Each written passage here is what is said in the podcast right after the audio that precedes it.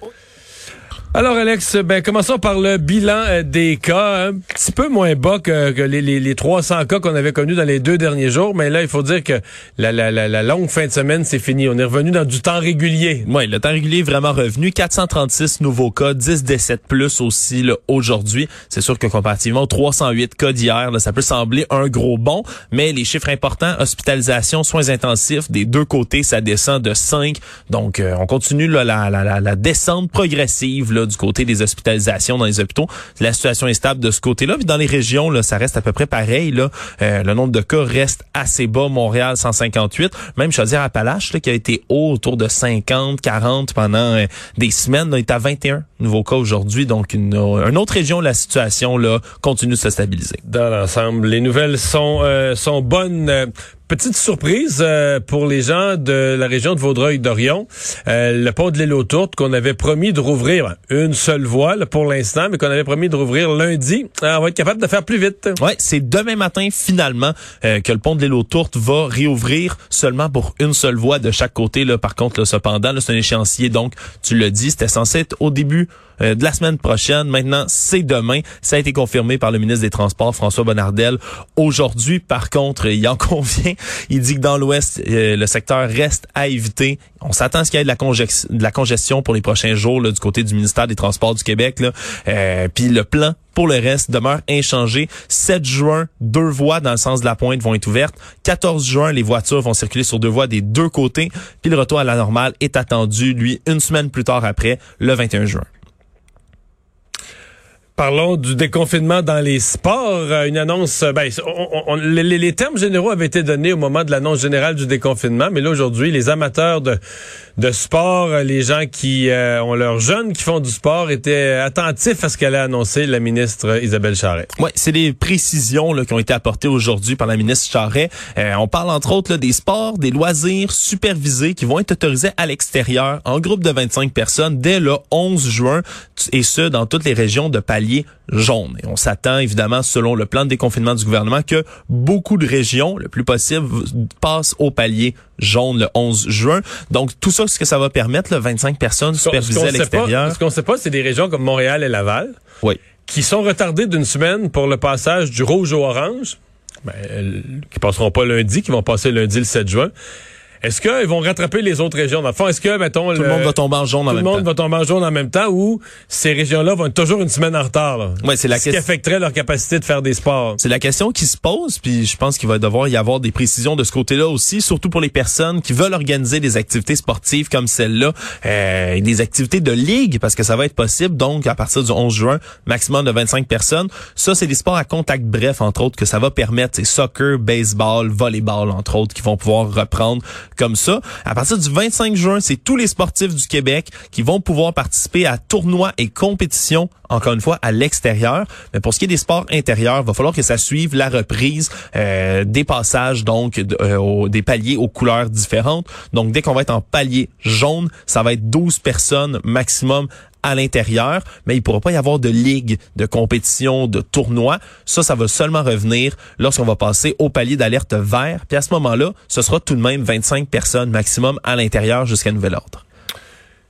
Et euh, ben parce que c'est les, les, les, ligues sportives, tout le monde était prêt là, ce que je pour avoir parlé avec certaines parce que des fois nous quand on reçoit les règles, ça nous apparaissent complexes, on se ah, comment les gens vont se faire pour se débrouiller, mais tu te rends compte, exemple, je me suis rendu compte dans le domaine de l'hôtellerie tout ça que les gens avaient déjà même chose pour les festivals, que les, les gens travaillaient depuis des mois avec la santé publique à bâtir des protocoles. Alors c'est un peu vrai aussi avec les ligues, les fédérations sportives dans les différents sports.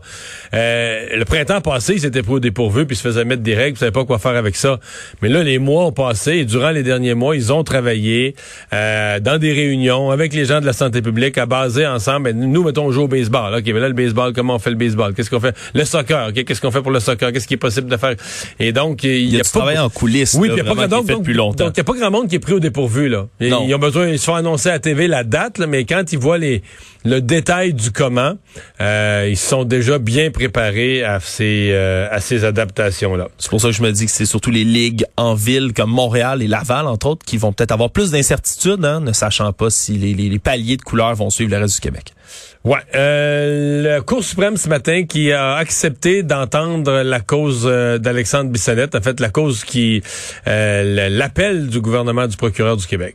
Ouais, au cours des prochains mois, ça va être entendu donc par le plus haut tribunal au pays. La cause d'Alexandre Bissonnette, ça va réviser la peine qui a été imposée donc en 2020 par la Cour d'appel, évidemment à Alexandre Bissonnette qui est euh, connu bien évidemment pour la tuerie qui a été faite à la mosquée de Québec. Euh, le point de litige, hein, c'est toujours ce même article là du code criminel le 745.51, qui permet aux juges d'additionner euh, les périodes de 25 ans pour chaque meurtre au premier degré, avant évidemment l'admissibilité de la libération conditionnelle. Mais là maintenant, il y a une double question. Oui. Parce que initialement, il y avait la question est-ce que la loi est constitutionnelle, justement, de, de mettre plus long que 25 ans? Hmm. Mais là, euh, le juge de première instance, le juge François Huot, a amené une deuxième complication parce que lui a donné 40 ans. Il a décidé de réécrire la loi directement. Oui, il a dit que la loi était mal faite. Et moi, je vais te dire, je trouve que le juge François Huot, là, son jugement était plus intelligent que la loi. Absolument. Et je pense que l'intention du gouvernement Harper à l'époque, c'était de dire, si quelqu'un fait un meurtre, là, tue une personne, bon, 25 prison à vie, libération conditionnelle au bout de 25 ans. Mais le but était de dire quelqu'un là qui qui sort avec un fusil puis qui tire, qui tire six personnes, huit personnes, c'est plus grave que un. Tout est grave, mais c'est plus grave que un. Et donc, ou quelqu'un comme, euh, voyons, Fradette, là, qui, qui a tué, Fradette, qui a tué sa conjointe. Puis dans un événement, cela est intéressant aussi sur le plan du droit, parce que dans un événement distinct, avec un laps de temps. Avec un laps de temps. Entre les il, deux pris son, il a pris son véhicule. Et là, il a assassiné un autre monsieur pour d'autres raisons. Lui, c'est parce qu'il avait volé son véhicule. Volé son véhicule. Puis tout ça, c'est vraiment deux événements. Tout ça pour dire que, moi, je comprends que le gouvernement Harper a dit, ça devrait pas s'arrêter à 25 ans. On pourrait Mais là, je comprends que si tu comptes en multiples de 25, si tu dis, tu es obligé de compter 25, 50, 75, 100, mais là, c'est moi, dépendamment de l'âge de l'individu, à la limite, s'il est jeune, deux fois 25, ça fait 50, il est encore vivant. Euh, trois fois 25, t'es rendu à 75. Je veux dire, la plupart des, presque tout le monde va être décédé. Ça, c'est équivalent à une peine de mort, ni plus exactement. ni moins.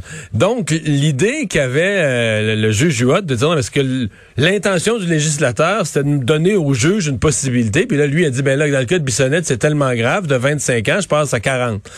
Euh, alors, j'ai hâte de voir ce que la Cour suprême va faire, mais fondamentalement, moi, je trouve que le juge Huot, son jugement était bon, fondé, Bon, évidemment, les avocats de Bissonnette disent qu'il n'y a pas le droit de faire ça, il n'y a rien qui prévoit dans la loi qui puisse couper une période de 25 ans. Deux, eux se battent là-dessus. C'est d'ailleurs ce que la Cour d'appel, un an et demi plus tard, avait dit. Ils avaient cassé la décision. Ils ont réduit à 25 ans la période d'inadmissibilité. En disant, t'avais pas le droit de faire ça, monsieur le, juge de première instance, t'avais pas le droit de jouer dans la loi. Mais. Puis eux avaient aussi interprété, hein, à ce moment-là, du fait que l'article, cet article-là, pour le cumul des peines, il disait que c'était inconstitutionnel en disant que ça violait l'article 7, entre autres, de la Charte canadienne des droits et libertés qui garantit le droit à tout individu à la vie, la sécurité, la liberté bref, et que ça protégeait contre des peines qui sont cruelles et injustifiées. Mais là, c'est certain que la question est double là-dessus. Est-ce que vraiment cette loi-là est inconstitutionnelle? Et si le juge François Huot avait le droit de réécrire de cette manière-là la loi?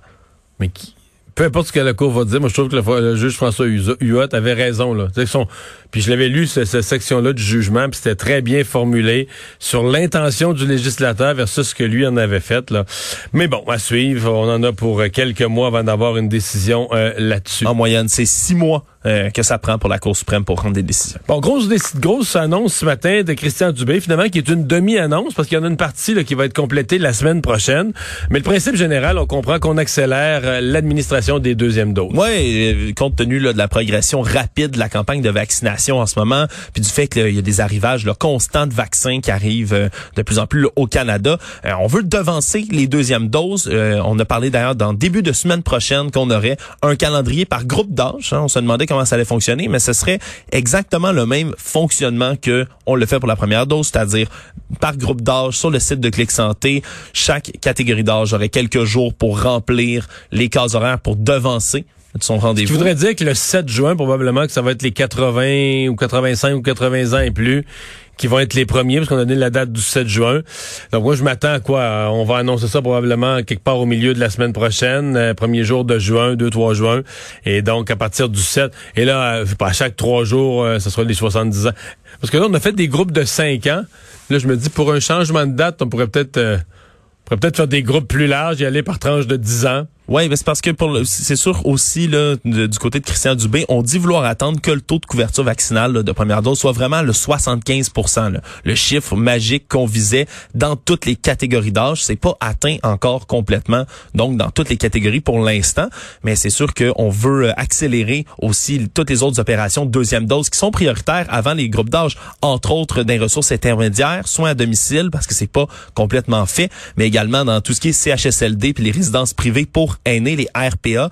On dit qu'en ce moment, il y a peu plus de la moitié des gens qui ont reçu leur deuxième dose de vaccin. Ils veulent réussir à vacciner tout le monde une deuxième dose euh, d'ici le 31 mai. C'est l'objectif que sont Pour les RPA, exactement. Pour les RPA, pour les CHSLD. Du moment où tout ça c'est couvert, c'est sûr qu'on va vouloir accélérer. Et dans le cas des gens comme moi, qui avons sauté sur un vaccin AstraZeneca, là, on a une règle spéciale. Euh, et euh, je comprends que dès la fin, dès cette fin de semaine, ceux qui ont été vaccinés, il faut laisser passer huit semaines. Donc ceux qui ont été vaccinés les premiers jours d'avril euh, vont déjà pouvoir aller chercher leur deuxième dose et devenir les premiers complètement vaccinés. Euh. Ouais, vous êtes à peu près 500 000 hein, Québécois, là, incluant toi, donc qui avaient reçu la première dose du vaccin AstraZeneca. La deuxième dose qui est toujours recommandée en ce moment. Puis en plus, les risques de thrombose, Mario, on dit, sont beaucoup moindres sur une deuxième dose que sur une première. Dix fois moins, c'est une une sur 100 000, euh, grosso modo, pour une première, une sur un million pour la deuxième. Donc, bonne nouvelle de ce côté-là. Étant parlé, c'est huit semaines maintenant le délai euh, entre la première et la deuxième dose. Puis ça, c'est un avis du Comité sur l'immunisation du Québec qui a fait passer ce délai-là parce qu'il était originellement à 12 une semaine et non 8. Et là, maintenant, donc, tous ceux qui ont eu leur vaccin AstraZeneca avant le 3 avril vont même pouvoir y aller d'ici ce week-end. Ça commence en fin de semaine dans les cliniques de vaccination sans rendez-vous. Puis demain matin, on va avoir les informations sur le site web de Clic Santé pour les lieux de vaccination, des cliniques sans rendez-vous. Ouais, parce qu'il y a encore, comme ils ont fait, parce que moi, c'était des rendez-vous de dernière minute, mais il y avait aussi beaucoup de sans rendez-vous dans l'AstraZeneca. Exactement, puis ça, ça risque beaucoup de, de, se situer autour de cela, là, des rendez-vous, euh, des, cliniques sans rendez-vous, pardon.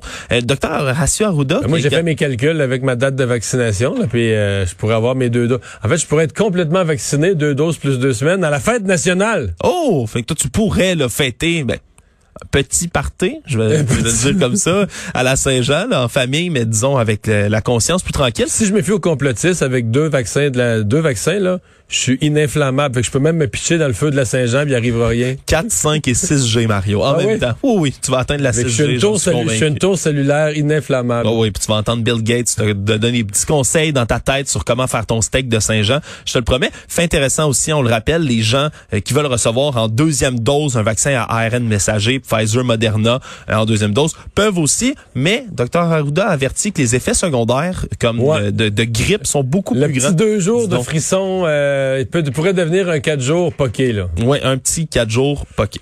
Je sais pas si ça va faire reculer euh, les gens. J'entends les deux. J'entends des gens qui ont eu l'AstraZeneca, puis que là, ils se disent, ah, mais là, depuis ce temps-là, on a entendu parler de ben des caillots, puis on le veut plus. Mais puis une chance sur un million. Ouais, mais là, d'autres qui disent, ben regarde, moi je l'ai pas eu la première, j'ai pas eu de problème la première fois, ça a bien été, je vais être vacciné deux, euh, deux doses avant tout le monde, puis je le prends. Pour l'instant, moi je suis plus de cette, je suis plus de cette école là.